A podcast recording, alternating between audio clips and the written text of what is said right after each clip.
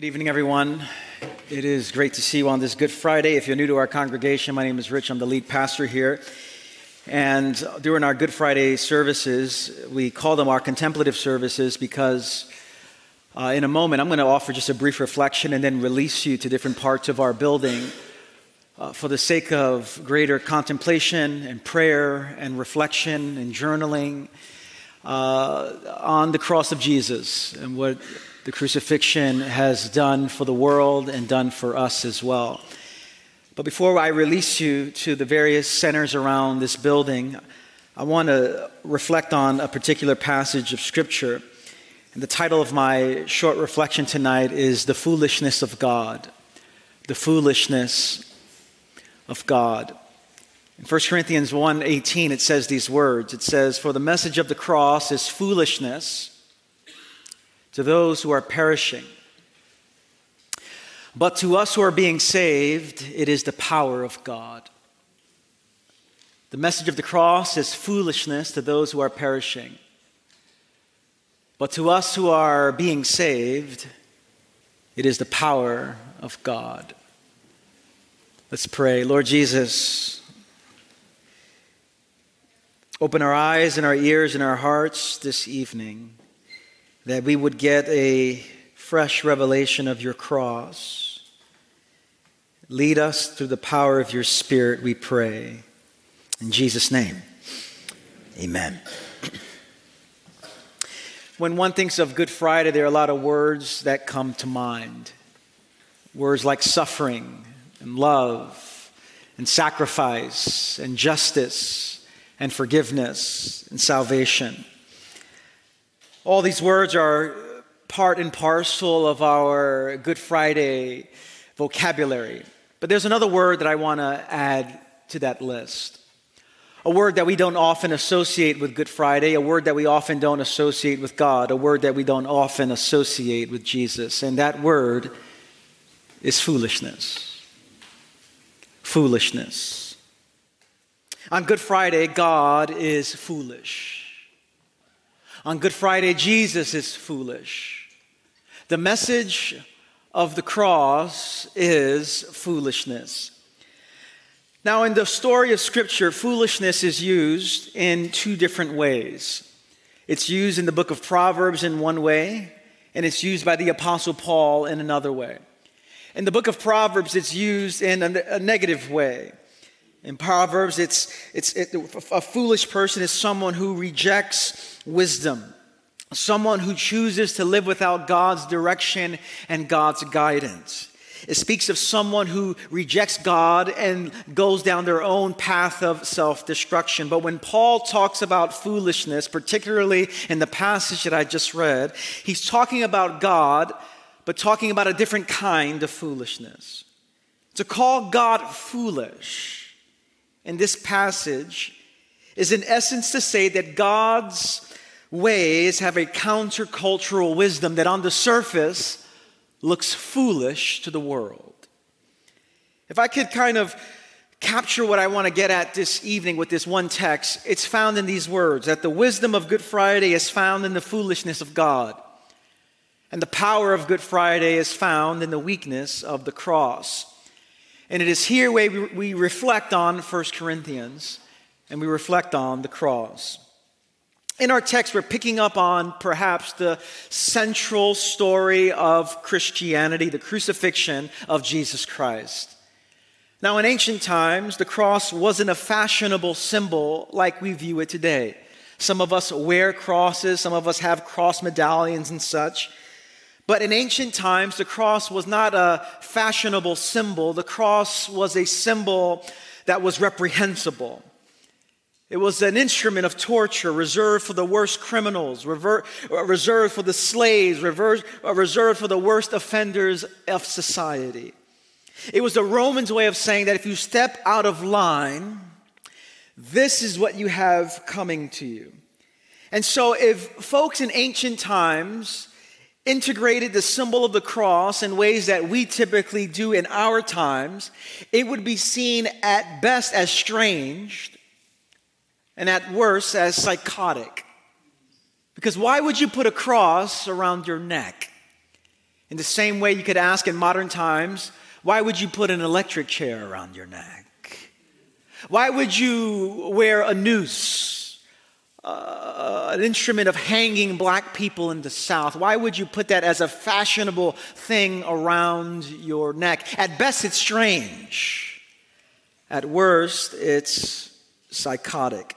And yet, the Apostle Paul says crazy things like this, especially in ancient times May I never boast in anything but the cross. May I never brag about anything but the cross. How could Paul say that? Well, for people on the outside, although it looked like failure, although they could not perceive it, or, although demonic powers could not see it, God was at work in the world through this reprehensible symbol to bring about redemption to the entire creation. And yet, this did not make a lot of sense to people in ancient times. Many people in the ancient world viewed the cross as foolishness. Now, in the passage that I read in 1 Corinthians, there is a dispute that's going on in the church. The Corinthian church, if you read that book, they're always arguing about something. And it's a good reminder that if you're part of a church, you're probably going to be arguing about something. And the argument in this chapter was about the nature of wisdom and the nature of power. Different people in the church had varying opinions about what constituted wisdom and what constituted power. And this is a question and an issue that's raised from each generation to the next. How do we understand wisdom? How do we understand foolishness? How do we understand power? How do we understand weakness?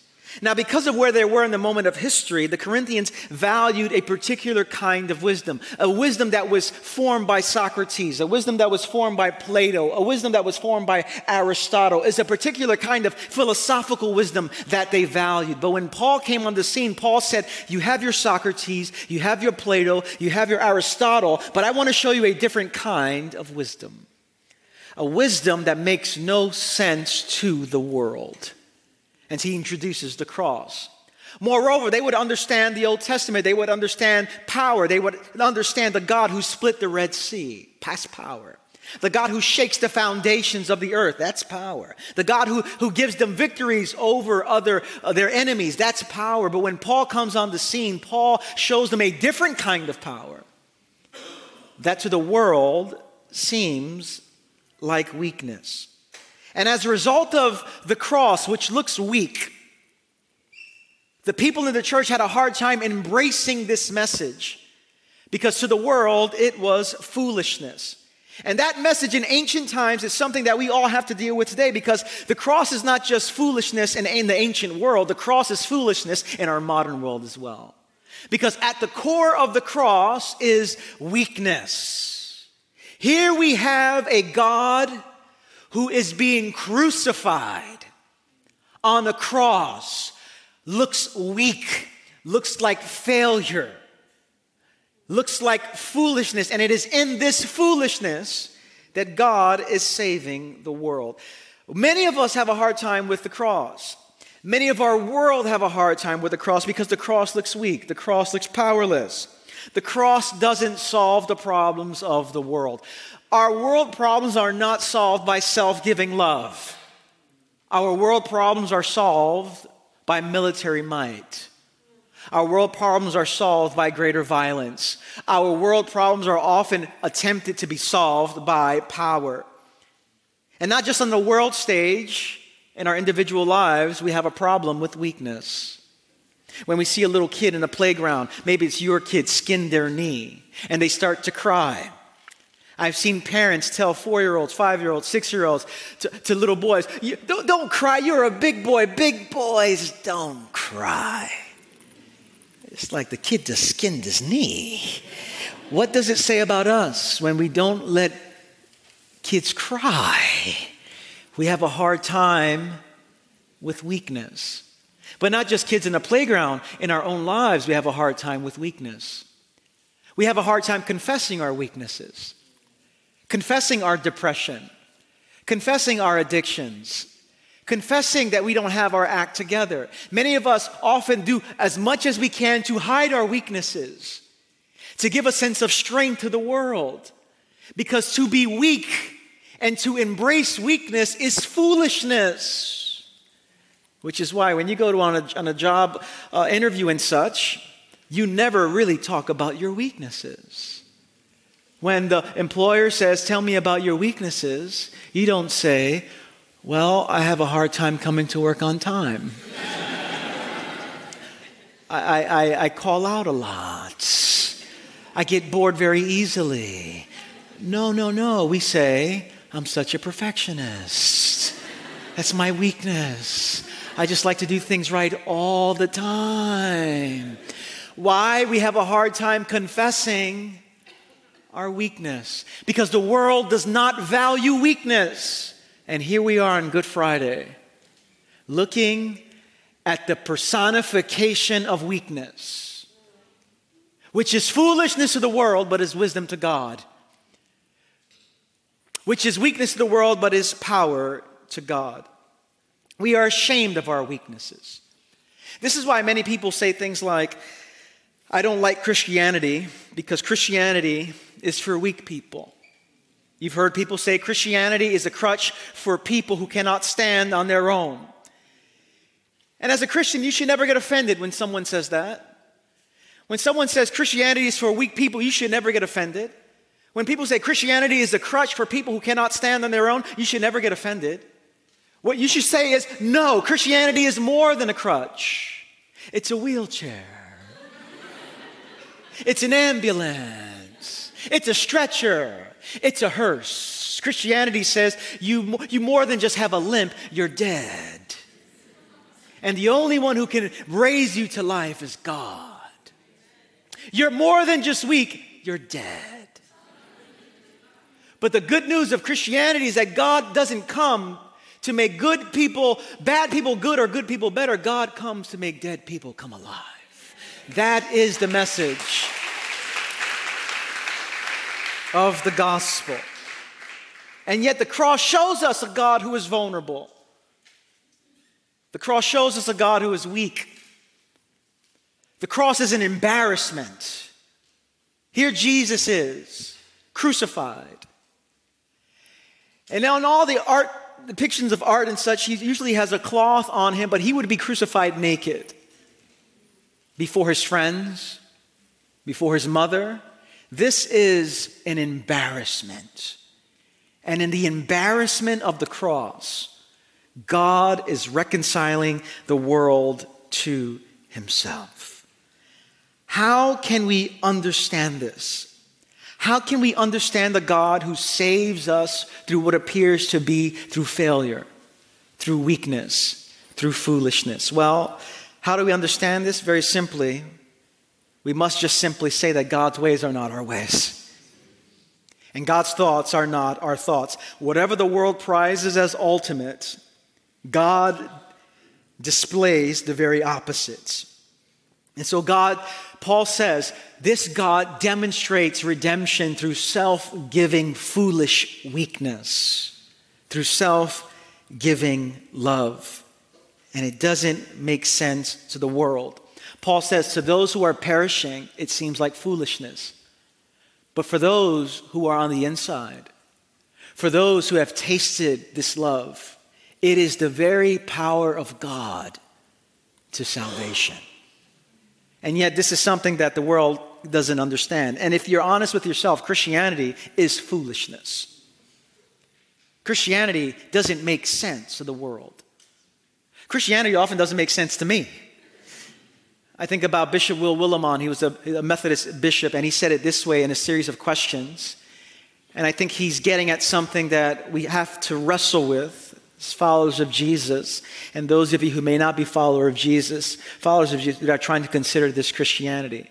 This bishop says these words What kind of sense does it make to worship a God who, instead of rescuing us out of trouble, rescues us by entering into the trouble with us? A God who, instead of helping us to avoid pain, heals us from pain by entering the depths of our pain with us. A God who, instead of fixing things for us, addresses them by becoming weak with us in our weaknesses. This doesn't make any sense. Wouldn't a Savior be strong enough to save me from pain? But not Jesus. Jesus enters into our pain. And paradoxically and surprisingly saves us. This doesn't make any sense. Although the world cannot see it, demonic powers could not perceive it, God is at work in the world. And God being at work in the world on the cross means that in Jesus Christ, there is a great exchange that takes place. He takes on our death that we may take on his life. He takes on our alienation that we would take on welcome. He takes on our bondage that we would take on his freedom. He takes on our condemnation that we would take on his righteousness. He takes on our sickness that we would take on his healing. He takes on our rejection so that we could take on his acceptance. Because of his cross, we do not have to live with the burden of sin. Because of this cross, we don't have to live with the feeling of condemnation and the reality of alienation. We are received by God. And so, listen, we are saved by the foolishness of the cross. But, brothers and sisters, on Good Friday, we are reminded that we are also saved into the foolishness of the cross. In other words, the cross is not just something that God does for us. The cross is something that we often, we also join God in. Which is why Jesus said, if anyone's going to follow me, let that person take up his or her cross. How weak are you? How vulnerable do you allow yourself to be? How foolish is God calling you to be? To those who are perishing, the cross is foolishness. But to those who are being saved, it is the very power of God. And so, what's the invitation? Two things contemplation and imitation. We contemplate what Jesus has done for us. Look at his love for you. Poured out blood, broken body for you. In your sin, in your bad habits, in your alienation, look at his love for you. This is why we're here on this Good Friday contemplative service. We contemplate Jesus. But to follow Jesus is not just to contemplate what he's done for us, is to imitate him. To follow him, to take up our cross. And at the end of the day, the only thing that stands is the cross. In closing, I'm reminded of an image I saw this past week. Many of us are familiar with the news out of Paris and Notre Dame, where this century old, centuries old cathedral went up bursting in flames. And many of you saw the agony of people in Paris and people around the world just expressing their own sense of grief and sadness. The next day, after that fire, there was an image that surfaced that went viral. And it was a beautiful image, I think, really appropriate for Holy Week as they're moving towards Good Friday. And it was an image of a cross in the midst of the rubble. That in the midst of all the rubble and the fire, what stood solid was the cross. And it reminded me, it served as a wonderful metaphor that the, that the very fires of hell cannot extinguish the foolish love of God. The very fires of hell cannot. What can separate us from the love of God? Nothing can separate us from the love of God. It is the cross that stands it is the cross that we look to. It is the cross that has paid for our redemption. It is the cross that brings us to God. It is the cross that forgives us. It is the cross that renews us. It is the cross that heals us. It is the cross that makes us new. What can separate us from the love of God? Nothing can separate us from the love of God in Jesus Christ. Amen. Let's pray together.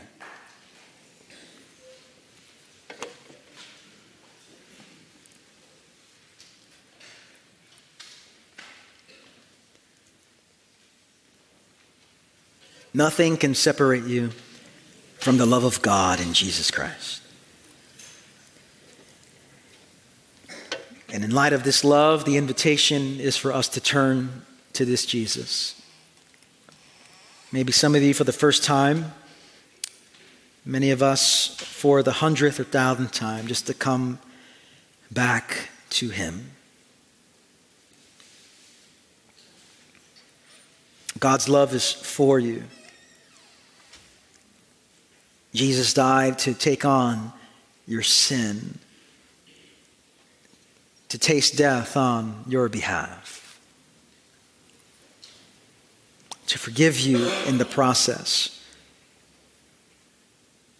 to save you, to make all things new. Lord Jesus, every Good Friday we are humbled by your self giving love by your broken body and poured out blood. The work that rescues us and redeems us, that sets us free. And Lord, on this Good Friday, may we contemplate and fix our eyes on you. The one who, in foolish weakness, rescues the world out of its sin Lord, teach us how to be weak. Teach us how to confess our own weakness so that we would receive the very power of God. We pray these things in Jesus' name. Amen.